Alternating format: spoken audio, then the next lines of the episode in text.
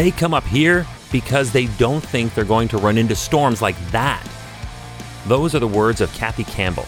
She owns the fishing lodge next door to Fisherman's Cove in Ear Falls, Ontario. Hi, I'm Chris May, writer, producer, and host of This Day in Weather History, now in its second year from the Weather Network in Canada.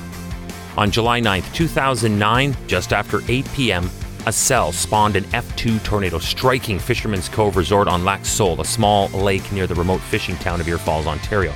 It was the deadliest tornado to hit the province since 1985. On this day in weather history.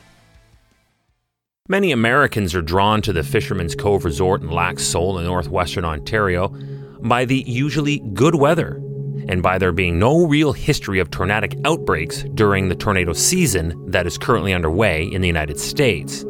But on July 9th of 2009, the skies over Lac Seul turned a morbid shade of black shortly before 8:30 on that fateful Thursday night.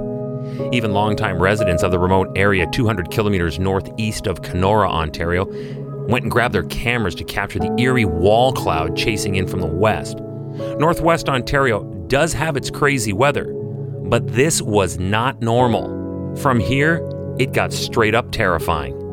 Brian Denzler, co owner of Fisherman's Cove Lodge, was watching television when he noticed the weather outside was deteriorating fast and on a scale he'd never known before. He turned to look out his window to see what was happening. It took only 30 seconds before he heard the noise that everyone described as a freight train, a jet engine, and waterfall. All classic descriptions of a tornado that is right on top of you. And this one was. Powerful winds lifted a cabin off its footings, threw it clear into the air, and then tossed it into the lake. I was in the house in the picture window looking out, and a split second after the trees bent over, the tornado appeared. The first thing I noticed was one of our larger buildings slowly levitating, almost in slow motion, but then in an instant, it was just gone. And then uh, there were three large trees right in front of the house. They uh, blew one way, then the other, and the next moment they were just gone. Three American tourists were believed to have been inside at the time. More on that coming up. Mr. Denzler said he was watching as the swirling funnel uprooted mature poplar trees that had been lining the fish camp. There was a direct patch that led toward the cabins where three men from Oklahoma were staying. He said it was so quick, and those cottages were airborne. It was like watching The Wizard of Oz. The scene was devastating. Well, we see the funnel, it's turning around, and actually we have we had the second tornado just swirling around the main one and we clearly see that it's it's wide basically. We have see right there to the left we had this second tornado and then it dissipated but we still had the main one doing some damage just west of where the cabins were hit last night right around 8.30 uh, the thing is though it was over water so probably the tornado was sucking in a lot of moisture a lot of water. That's why it was looking large but definitely this looked like a powerful tornado 2x4s and splinters of lumber from the cabins littered the ground. Several of those 2x4 beams of wood actually speared right through roofs of homes and cottages. A trail of crumpled trees 30 meters wide marked the tornado's path through the camp and for several kilometers across the islands and the peninsula tips of Lac Seul.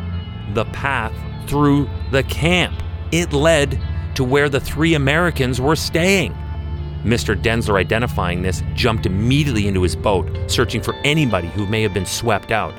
But the mass of splintered debris made it difficult for him and the police divers to see anything on the water. But reality set in when 78 year old Stanley Hollis and 65 year old Bernie Jackson were located in the water several meters offshore.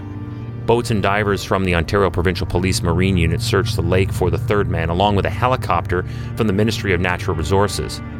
The third man, 66 year old Dennis Kincaid's body, was recovered three days later. Mr. Kincaid's wife from Tulsa, Oklahoma, told their hometown paper in a phone interview, and I quote, Here we are in Tornado Alley, and you go to Canada and have this freakish thing happen. End quote. A third cabin shifted several meters, but the five people inside sustained only minor injuries, while the remaining 10 or so cabins appeared relatively untouched. Environment Canada surveyed the scene and classified the tornado as an F2 with wind speeds between 180 and 240 kilometers per hour, and it happened that fast. On July 9th, 2009, this day in weather history. Tomorrow is July 10th, and this one is for my golf fans out there. Do I have any golf fans out there? July 10th, 1986 was the first day of the U.S. Women's Open in Dayton, Ohio. It would go down in the history books as one of the craziest golf tournaments to ever take place anywhere. Wait till you find out why, what happened, and how they handled it. It's all tomorrow, July 10th, on this day in weather history with me, your host, Chris May.